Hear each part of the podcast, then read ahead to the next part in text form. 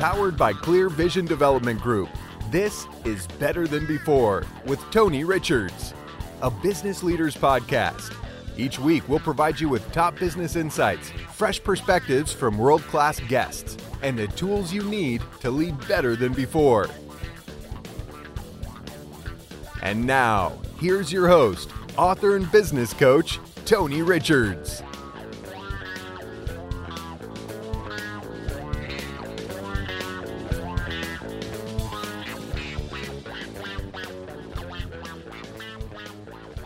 Welcome to Better Than Before. I'm Tony Richards, and this is the CEO Leaders Podcast Show. We've got one clear objective to provide tools, information, and entertainment to make you better than before. Alongside is my faithful companion and our chief producer, Bill Foster. Hello. We want to remind you that you can subscribe to our show on all the usual suspects Apple iTunes, Google Play, uh, C Suite Radio Network, iHeartRadio, TuneIn Radio, and much, much more. And we drop a brand new episode of this podcast every single Tuesday. On the show today, all your favorite tech companies swear. They swear. they swear by the Almighty that they're going to protect your privacy. And we're going to talk about that. And what is happening to our hamburgers? I have no idea. Oh, yeah. Well, wait till you hear. We're going to talk about some uh, movies today. So, we're going to have some movie talk, and you can see if you agree or disagree uh, with the lists, and also the element of guts. What role does having guts play in being a leader? All on today's action packed, value packed show. And uh, if you need a business advisor or an executive coach, I'd love to talk uh, to you about working together. My email address is tony at clearvisiondevelopment.com. Uh, you can follow me on Twitter at Tony Richards4, and you get a really good idea of my philosophy by following me on Twitter for sure. Eight to 10 tweets a day with uh, quotes and business insights, articles. I post a brand new blog post every single Friday, a brand new podcast every single Tuesday, and either a new audio or a new video every week also. So we're putting out a lot of content because we want to create value. We want to help people. Uh, as I told a coaching client that was sitting in my office yesterday, hey, when I find people that have all the potential in the world, I want to help them develop that potential and I want them to be as successful as they possibly can be. I also uh, work with a lot of CEOs and their management teams. I'll give you three scenarios where that could be possible. Uh, sometimes your executive team just isn't cutting it. That's uh, unfortunate, and uh, you need to make a move and you need expertise, you need tools, and you need good data in order to make the right decision about the makeup of your team. Uh, we have what I consider to be the best data and methodology in the business for talent and for potential and uh, screening uh, executives and people that uh, you want to look at for forming and, and working on your team. So sometimes that's a scenario in which we would work with a client to help evaluate the team. And if somebody needs to be switched out or somebody needs to be added to the team, you can be very, very confident in your choice using our methodology and our process for putting uh, executive in place on your executive team. Also, sometimes you have people on your management or executive team that are talented and they got all the potential in the world, like I was just talking about, but they need coaching and they need help to get where they need to be. We provide tools and methodologies and processes to help get executives to a higher level. Thirdly, Sometimes you just need help clarifying your vision. It's why our company is called the Clear Vision Development Group. Uh, we get everybody on the same page. We've got a wonderful toolkit and methodology process to help your executive team formulate that clear vision, communicate that clear vision, articulate that clear vision, and get everybody on the same uh, page and cascade that throughout your organization. And so there are three scenarios in which um, me and my team here at Clear Vision Development Group could be helpful to you, uh, the CEO or executive, if you're looking for a little help and you want to optimize what you're trying to do in your company. Okay, Facebook is on the list, Google's on the list, and Apple is on the list of these tech companies that swear, Bill. They're on the record. They're testifying. They've raised their hand to the Almighty and said, You can trust us. They say privacy is a good thing. The government should be in on it. They should be protecting it. And you can completely and wholeheartedly trust them to respect it. I'm just telling you what they're saying. Right. But haven't there been a bunch of scandals about this? Well, it's been called into question a few times. Yeah. Their data being passed out unwill- unknowingly and unwillingly. Mm-hmm. Here's the problem with all this, okay? Every one of those companies, Apple, Facebook, and Google, define privacy differently. Oh, okay. And they are also saying, and I understand this. I tell in my advice to a client, if I'm working with them, I tell them, hey, there's going to be trade offs, right? And I'll give you a classic example of a trade off. Do you want your employees, if they have a complaint, do you want the complaint to be, because it's going to be one of the two, which trade off are you going to pick? Do you want them to complain that we don't have enough communication? Or do you want them to complain that there are too many emails and meetings? Mm.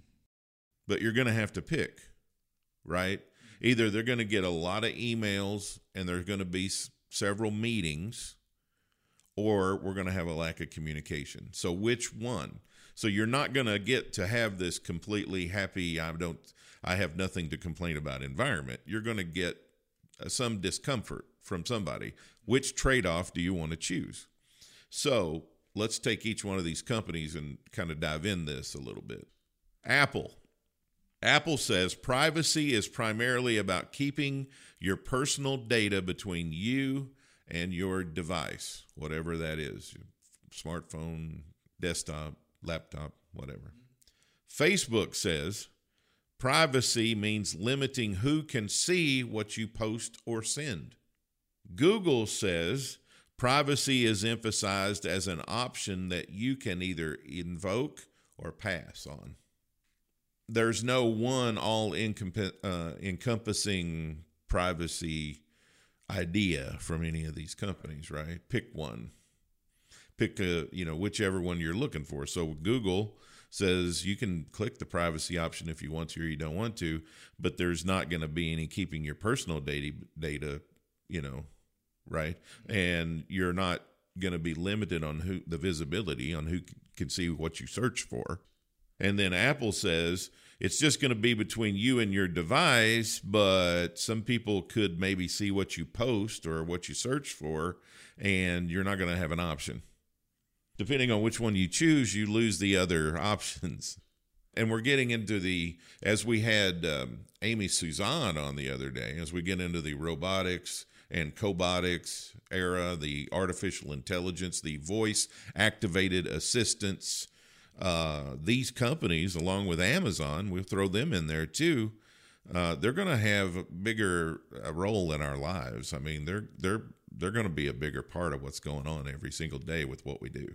Right. It makes total sense. You know, and you know, in our houses, you know, you're out of toilet paper. well, do you want to be the one that says, yes, order toilet paper?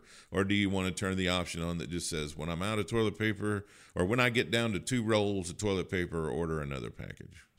So you're just going to have to figure out. And, and, and, you know, as well as I do, that I saw this happen in the 80s. Okay. I can go back to these ancient times like the 1980s. Do you remember the very large satellite dishes yes. that people had in their, their lawns? I knew people that swore to God they weren't going to have one of those big, ugly things in their lawn. But by the time that technology reached its peak, every house had one. Yeah, I remember my parents having one. and they could turn them with a rotator, you know, and based on which satellite you wanted to look at or whatever. And for a lot of communities that didn't have a lot of cable penetration in the 80s, that was how they got their cable channels like TBS and WGN and and stuff like that, right? But they just swore, I'm not going to participate. I'm not going to have one of those big ugly things in my yard. And then everybody has one, right? So it's like, I'm not going to have one of those Alexas. I'm not going to have that Siri. Eventually, the majority gives in, right? And and and you do it. So I'm just saying it might be something you want to think about and and uh, look into. Okay, let's talk about hamburgers.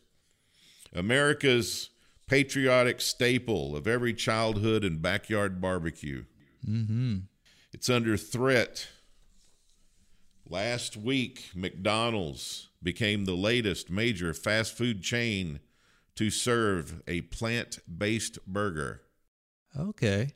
saying it's going to test the Big Vegan TS in Germany. So it's not going to be tested in America, in Germany. By the end of the year, so for our German listeners, you're going to get the Big Vegan TS at your local McDonald's.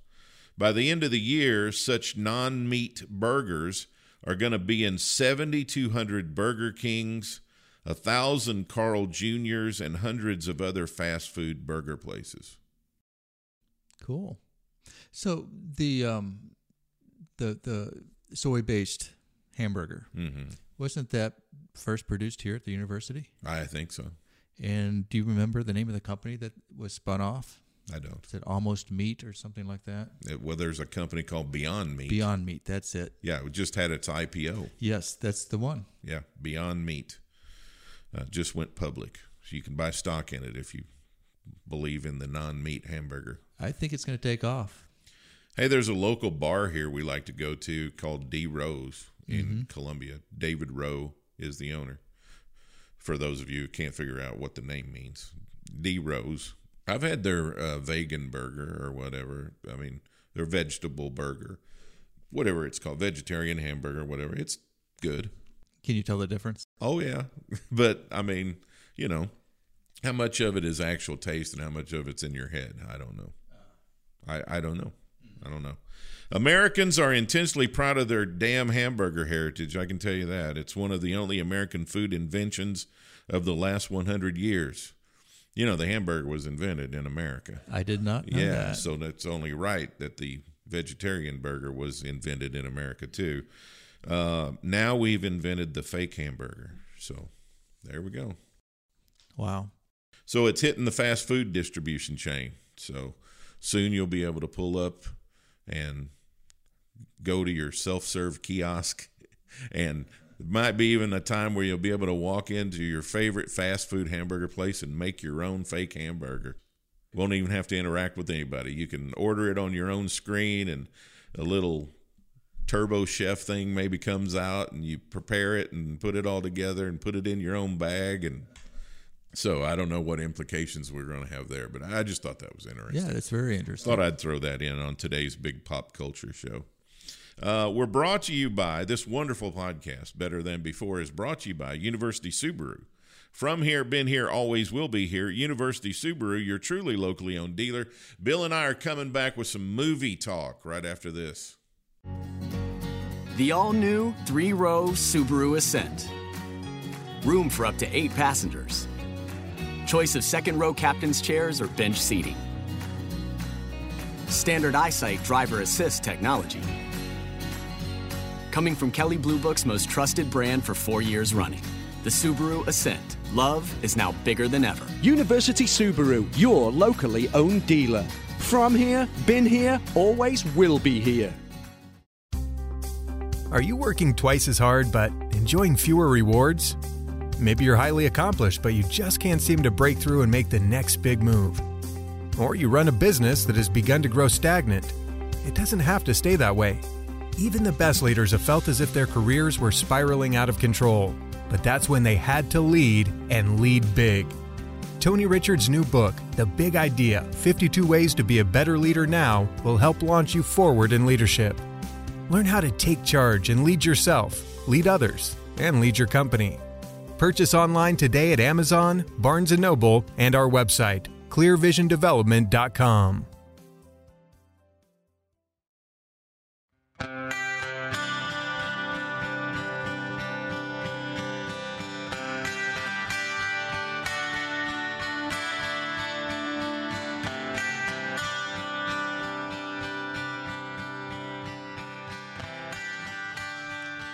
Welcome back to Better Than Before. And in this segment, Bill and I are going to do a little pop culture uh, talk back and forth. It's been a while since we've done this, and it seemed like as good a time as any. So, we're going to talk about the most overrated movies of all time and the best movies of all time. Except we're not going to give you our opinion. We're going to give you the opinion of millions of people around the world as submitted to the website www.ranker.com ranker.com and ranker.com makes lists of all sorts of things based on the feedback from people who go to the website. And bill and i were looking at the list yesterday and today when we sat down to do the podcast the list is somewhat changed. So by the time that you listen to this it'll probably change some more. So don't go check our work okay?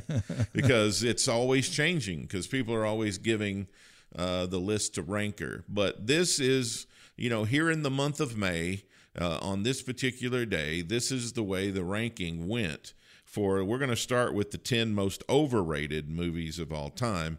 And number 10 on the list, Bill, is the Blair Witch Project. Mm-hmm. Have you ever seen the Blair Witch Project? Yes, I have. Yeah, have you? I don't think I've ever seen it all the way through. Oh, you, you have seen bits and pieces. I've seen, yeah. I remember when it came out in 1999. Yeah. And uh, it's shot like it's on a home video camera, right? Yeah, it's really tough to watch. Is it? Especially for a professional producer, I'm right? Sure. Yeah, it's all handheld, shaky cam. Mm-hmm. And I know they did that for effect, but yeah, I I would guess. I not guess. I agree with the, the uh, most overrated. Maybe even move it up a little bit. So this is all about how their video and sound equipment was discovered like a year later and they watched what they shot, right? That's right. how the movie's unfolding. The mm-hmm. recovered footage is what you're watching. And uh, I guess that's 1999. That's before the shaky cam was even a style. I think you're right. Right, even a style. So what's number nine? The English Patient. This is a 1996 not romantic comedy. This is classified in the romantic drama category. Yeah, so that's the movie with Ralph Fiennes and Willem Dafoe and Kristin Scott Thomas, the English patient. Number eight, most overrated movie of all time, Shakespeare in Love. Again, I have not seen this. In fact, I've only seen two of these movies in the top 10. Really? Well, I've seen it. It's Gwyneth Paltrow, Ben Affleck, Judi Dench, who famously played the boss in the 007 movies. Oh, right but um, it's an imaginary love affair uh, that's going on uh, between William Shakespeare and while he's writing Romeo and Juliet. So a lot of the characters are based on historical people, and my wife likes the movie. So, mm. what's number seven? Seven is Hostel. This movie came out in 2005, and it's a horror film. And um, Eli Roth uh, is the producer and um, two college students traveling across Europe that get they get into all kinds of um, bad situations. So um, yeah, I've only seen it once. It's been a long time ago, and I don't mm-hmm. really remember a lot about it since it, it's not one that's on my DVD shelf or in my digital library from Amazon. So, would you agree it's in the top ten for overrated? Well, I, I, can't imagine there's that many people that love it that it would be overrated, but I suppose it is. I I would agree that it's probably in my lower tier of uh, movies that made a very big impression on me. So. Number six kind of hurts me because I really love this movie. Mm. Dreamgirls. I've not seen that one either. Oh my gosh, it's like it's like uh, if you had to imagine what it was like uh, uh, the Supremes and Motown.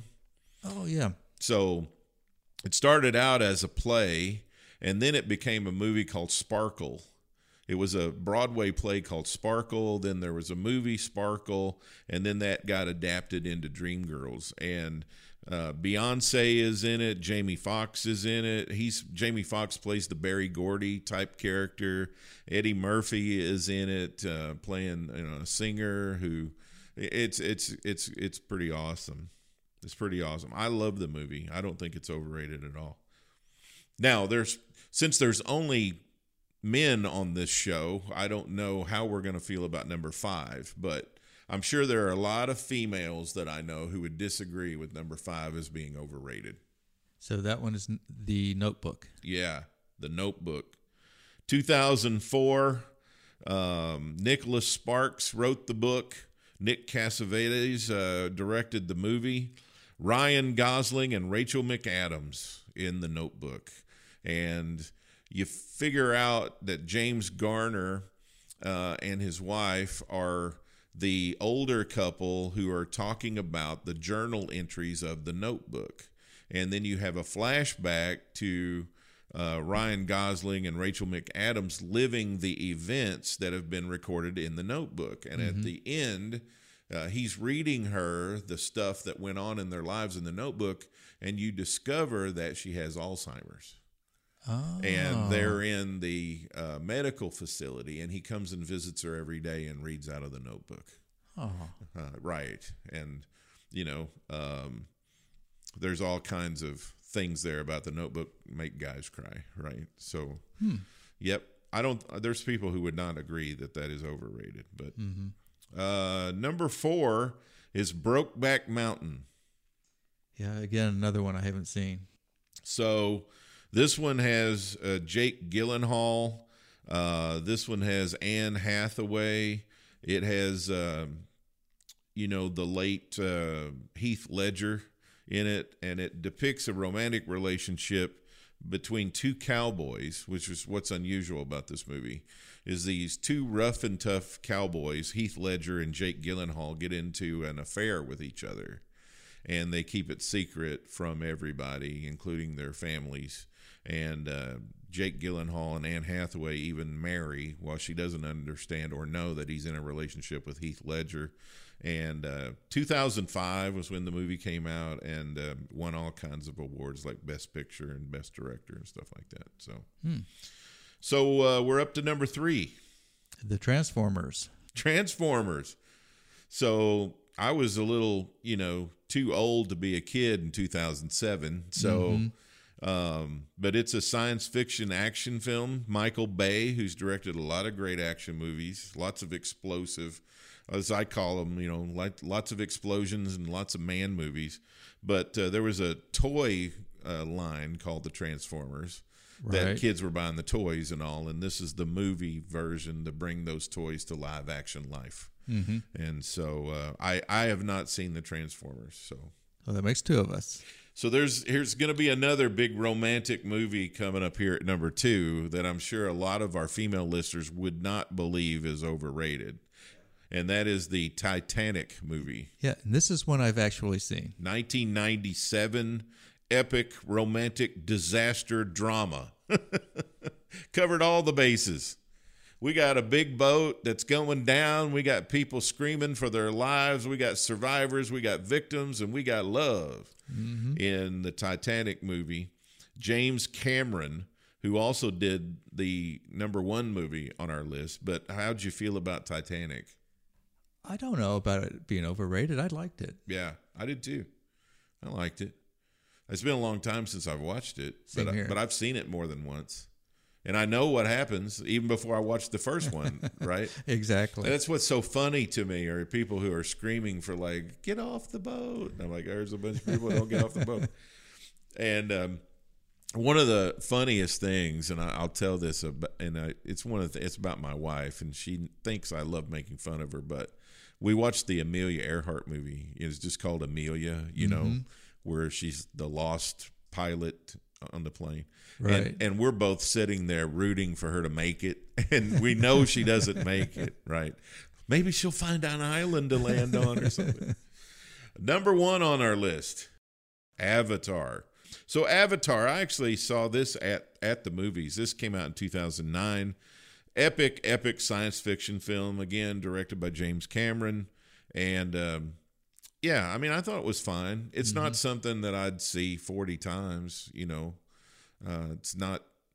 It's not like an American Graffiti or Animal House or something like that that I would have on my list where I watch them at least two times a year. Right. Um, but I mean, it's fine. It's back in 2009. Those special effects were pretty neat and cool. But you ought to watch it. Okay. You ought to watch it. So would you add anything to this list?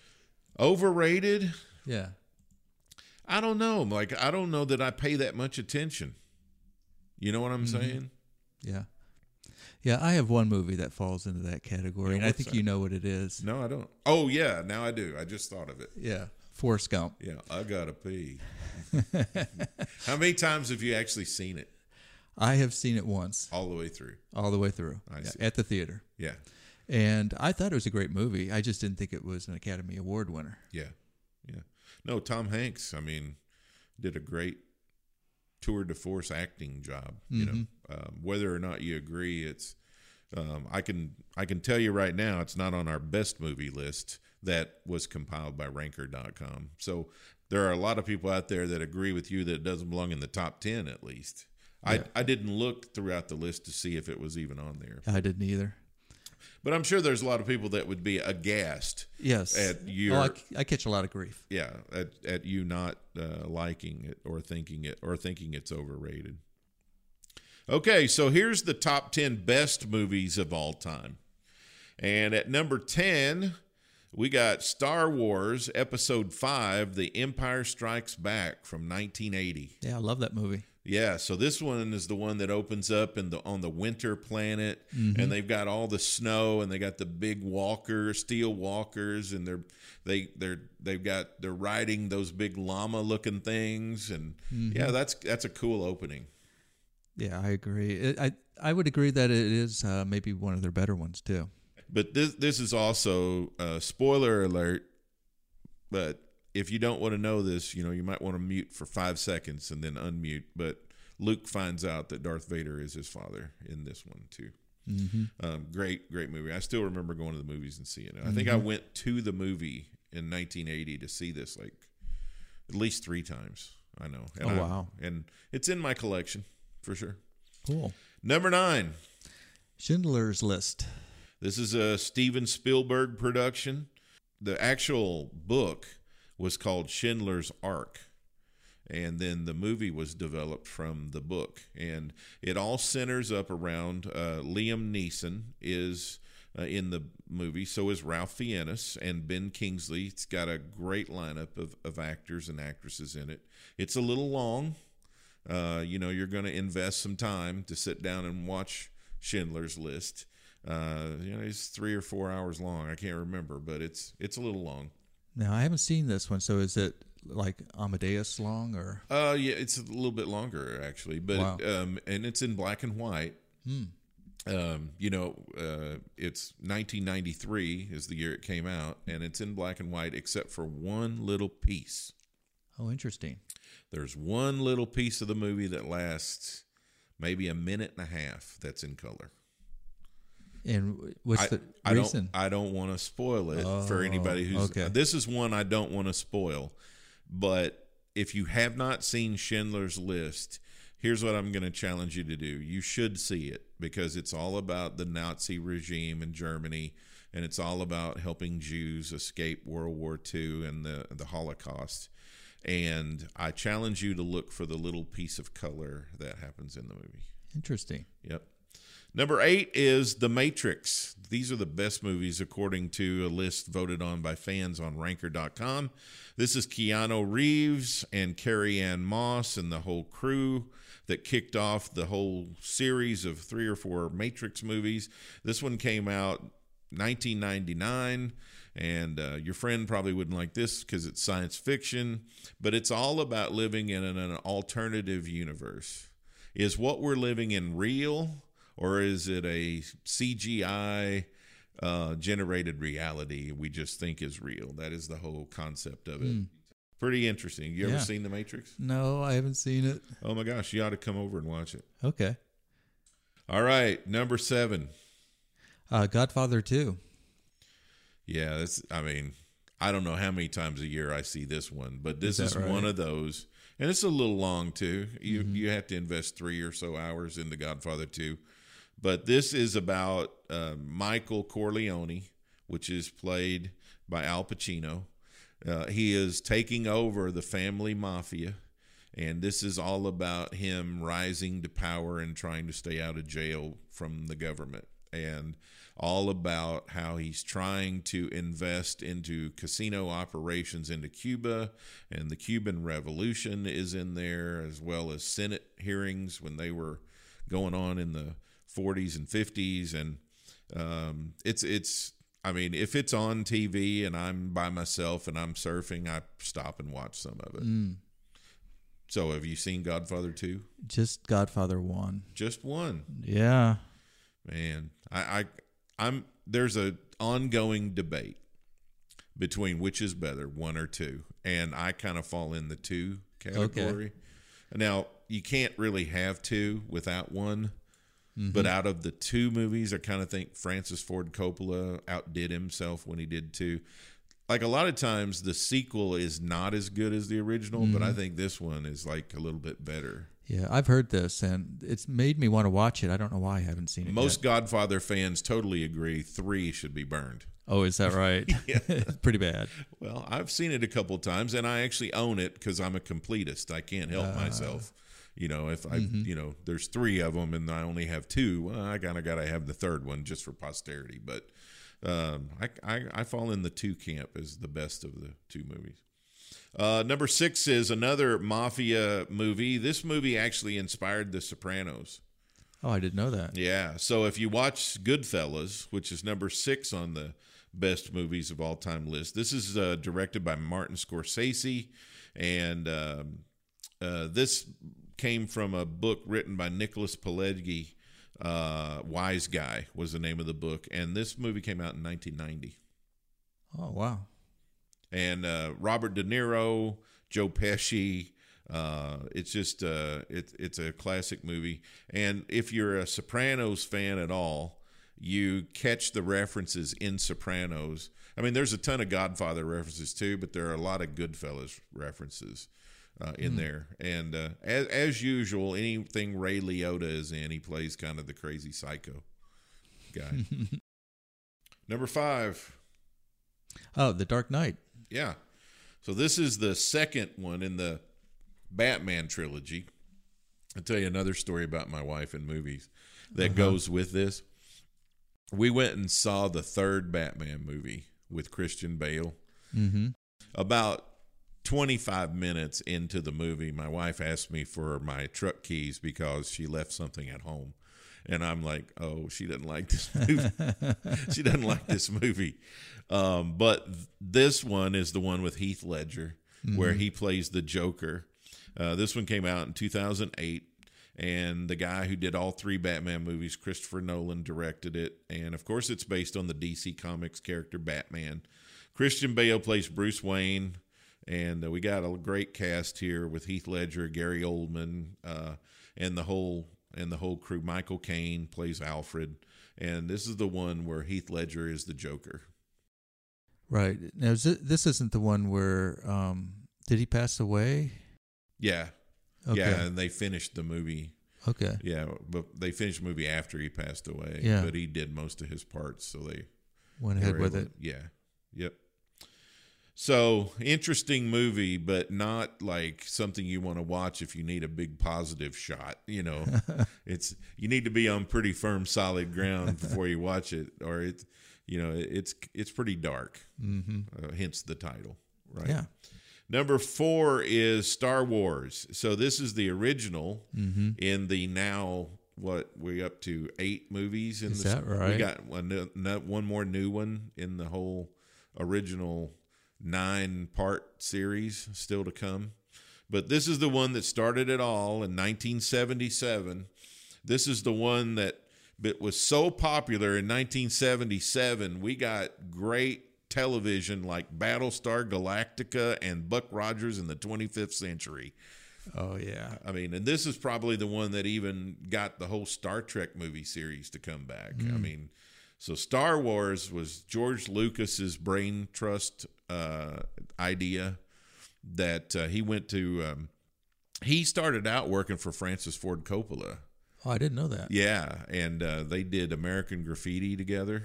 Okay. And um, so George Lucas, always a big sci-fi guy, and uh, Mark Hamill, Harrison Ford, Carrie Fisher, uh, all these wonderful characters like Chewbacca and Han Solo and Princess Leia. Um, so I don't know what else to say about it. Yeah, I remember when it came out, and everyone was telling me how great it was, and I'm like, "Oh, it can't be that great." And I went to see it, and it was actually better than what they said it was. Yeah. I was uh, 14, I guess, Mm-hmm. somewhere around in there when it came out. But uh, yeah, well, you know, sci fi was not a big genre that did well in the 70s Mm-hmm. until bam. I mean, it just blew the roof off. What do you think it was about it that started the whole? I think it's the epic. Um, Mm-hmm. You know, it, it's it was the beginning of an epic, but space. It was got the combination of the two. Yeah, George Lucas said that he got the whole idea uh, because he used to go to movie serials as a kid. Ah, and he used to go to the movie theater every Saturday. They'd have a new. I mean, this is before television was big, right? So Mm-hmm. you go to the movie theater, and before the movie, they would show Flash Gordon or some serial where it would be episodic, and every week there was a new episode, Mm-hmm. right, of that series. that makes sense. Yeah. And so it, it even starts out with that flat graphics of the Oh yeah. telling you how the movie's going to start and what the story is. Mm-hmm. Um, he says that's straight out of an old movie serial. That's how they used to do that. So that's, That's kinda cool. awesome. Number three is Pulp Fiction. Yes, um, Pulp Fiction. Um, that's a movie I could only watch once. Oh, why is that? It was a little rough. Oh, not because you thought it was overrated. No, I thought it was a really good movie. Yeah. Um, There are really funny parts in it. and there's parts where you're laughing where you shouldn't be laughing. Yeah. Yeah. Yeah. This uh, is the hookup of the dynamic duo of Samuel L. Jackson and John Travolta, where Right. they're hitmen, right? And then Bruce Willis is in it. Uma Thurman is in it. Uh, uh, just kind of a you know there's some really um recognizable character actors in there and Yeah. And the way the story is told is very stylized. Quentin Tarantino uh, is kind of a breakout movie for him. Kind of put him on the map, made him a name as a as a director, and his use of music uh, and songs uh, Oh, yeah. is something that made it kind of cool too. And the dancing Mm-hmm. uh, in it was something that was a little iconic too. But it came out in 1994, believe it or not. So Wow, I didn't know it was that long ago. time flies. Yeah. time flies. Number two. Shawshank Redemption. Yeah, this is also a 1994 movie. It was a good movie, a good year for movies back there in 94. Yeah, this is in my top 10 for sure. 23 years ago, right? 20 no, 25 years ago. Wow. 25 years ago for 1994 and um, Tim Robbins and Morgan Freeman, what a great Mm-hmm. on-screen combo. Those guys developed a friendship in prison and uh, Andy Dufresne is that character's name. And uh, just it's it's a good movie. It really is. Number one is the aforementioned Godfather. So, Godfather 1 from 1972, directed by Francis Ford Coppola. And uh, wow, this is from a book by Mario Puzo and uh, Marlon Brando Mm-hmm. playing uh, the Godfather, um, Mr. Corleone Yeah. and uh, Al Pacino and uh, James Caan and Robert Duvall. Just a great, great cast of characters Right. and and many, many catchphrases. I don't know. You know, how do you feel about it being number one? I can see that, you know, 217,357 people, you know, so almost a quarter million people agreed Right. that it was uh, number one with about a 60 40 split. Um, I don't know, just so many people um, quote it. Uh, it's almost like it's in everyday language, and some people don't even know they're quoting it. They're just saying things that were in it, you know. Um, and whenever, like going to the mattresses, You know, it's going to the mattresses has probably been used in a lot of movies when it there's going to be a fight coming down, right? We're going to go to the mattresses. Leave the gun, take the cannoli. You know, that's another one. you know, um, but I don't know. I like it. Yeah. Well, I know you liked Godfather too um, better. I did. and I don't know if you'd flip those or not. No, I I mean I'm I'm good with it. I mean, I it could go either way. I mean, of of of fans that I've interacted in and just as I followed it, you know, the history of the series and everything, there is a um there's an argument about which is better, right? And and those who think Godfather is better, they always say there can't be a 2 without a 1. There you there go. could there could be a 1 without a 2. Yeah. But there could never be a 2 without a 1. So I get that argument also. yeah. So I'm gonna ask you a couple more. Do you ever go see The Exorcist? I didn't go see it, go to see it, but I did, I have seen it on TV. I went and saw it. So in this little town, I've probably talked about it before, but this little town in Kentucky that I grew in, mm-hmm. up in, there were on, there was only one other guy who was my age. Everybody else was older, right? And so a couple of my friends were one year older, and a couple other of my friends were two years older, and they talked me into going with them to see The Exorcist, and I was unsettled as a, as a Oh. kid. I mean, it it freaked me out. I'm just Yeah. here to tell you. I mean, actually, I'll be honest, it made me sick. Mm-hmm. Uh, and back then, you know, they dramatized everything. We'll have barf bags available, you know, in the movie, you know, or or we'll have a medical personnel on staff to.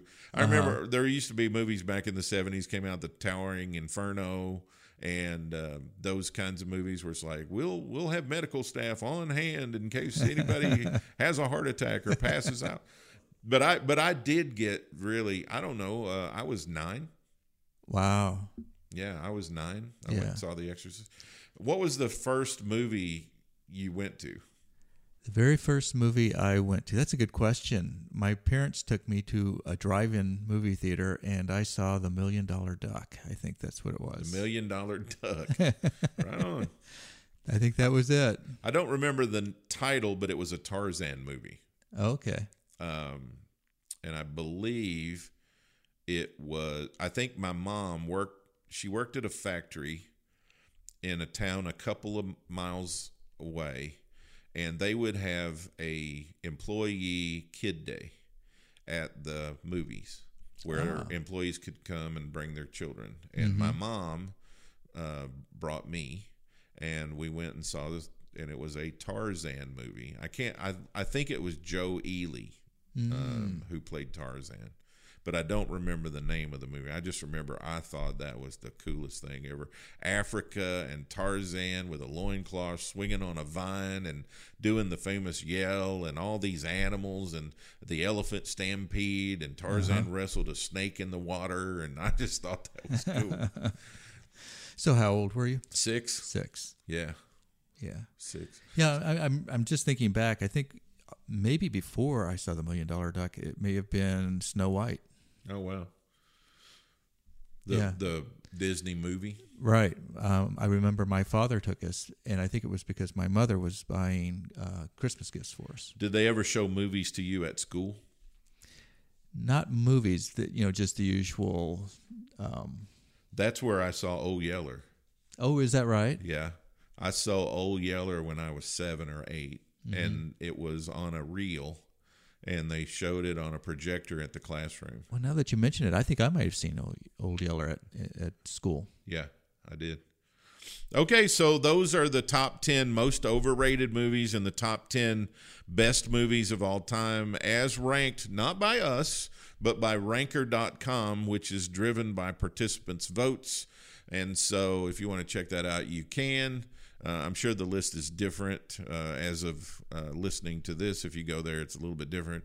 But we just thought we'd pass that along to you, and it might be kind of interesting. And you get your own discussion going at your workplace or with your spouse or friends about the most overrated movies, the best movies, and maybe even the first movie you've ever seen. I'll be doing your business and leadership lesson next on Better Than Before. The all new three row Subaru Ascent. Room for up to eight passengers. Choice of second row captain's chairs or bench seating. standard eyesight driver assist technology. Coming from Kelley Blue Book's most trusted brand for four years running, the Subaru Ascent. Love is now bigger than ever. University Subaru, your locally owned dealer. From here, been here, always will be here. Receive weekly coaching tips from Tony Richards delivered straight to your inbox. Whether you're a CEO or an entrepreneur, Tony can help you reach your goals and give you a competitive edge within your industry. Tony's Monday morning coaching memo covers topics ranging from leadership development to teamwork to company culture and more. Text the word leadership to 38470 to sign up for Tony's Monday morning coaching memo or sign up online at clearvisiondevelopment.com.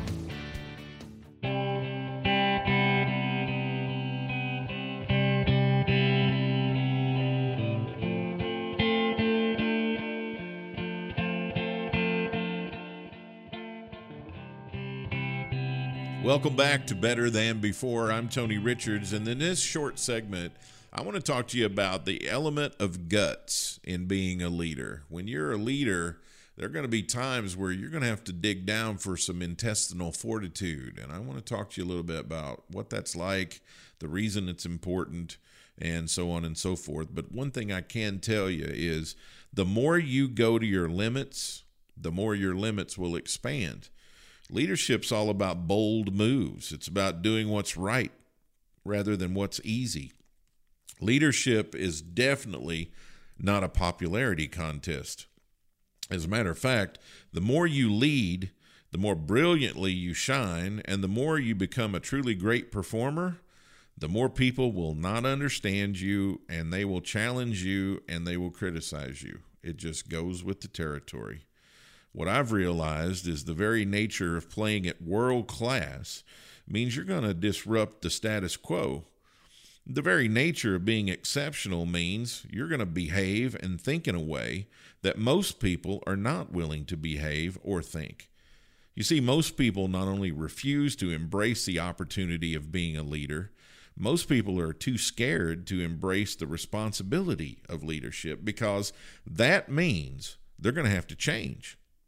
And that means they'd have to refuse to be, eh, maybe average. They'd have to work harder. They'd have to dig deeper. They'd have to innovate. They'd have to connect with more of their personal potential. They'd have to crank it out and convert that potential to reality in the world. And that means they'd have to leave what they've always known. They would have to leave the safe harbor of the known and sail out into the unknown. And most people, they're just too scared and too threatened to do that. They don't want to change. They just don't want to be put into the unknown, which is where true potential resides. So you're going to need a lot of guts to be a great leader. You're going to need a lot of guts to play at your absolute best. You're going to need a lot of guts to be a visionary and you're going to have a have a lot of guts to say, "You know what?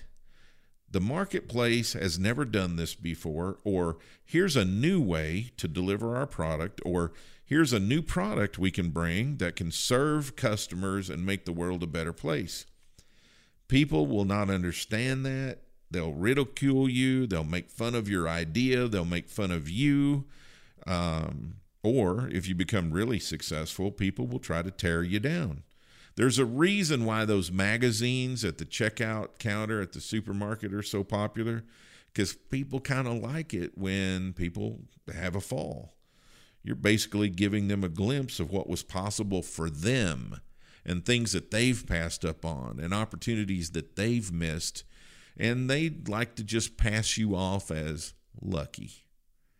You know what I found? I found the harder you work, the luckier you get. Isn't it funny how that works? And it's a lot easier to criticize somebody and tear you down rather than owning personal responsibility for themselves.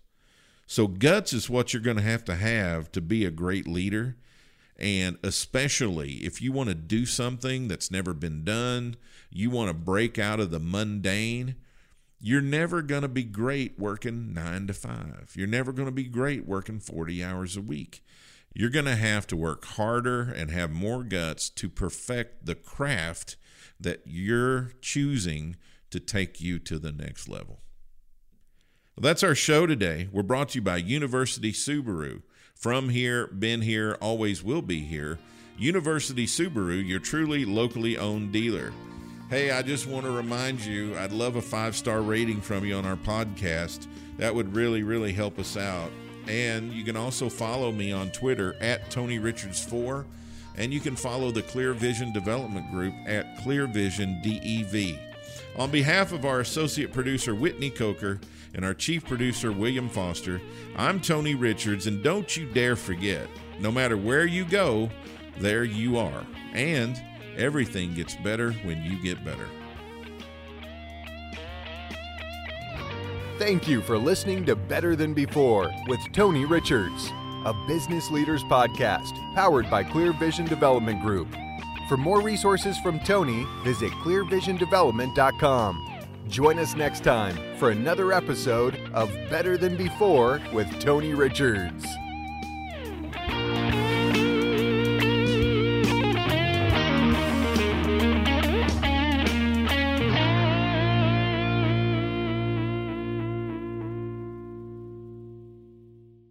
This podcast is a part of the C Suite Radio Network.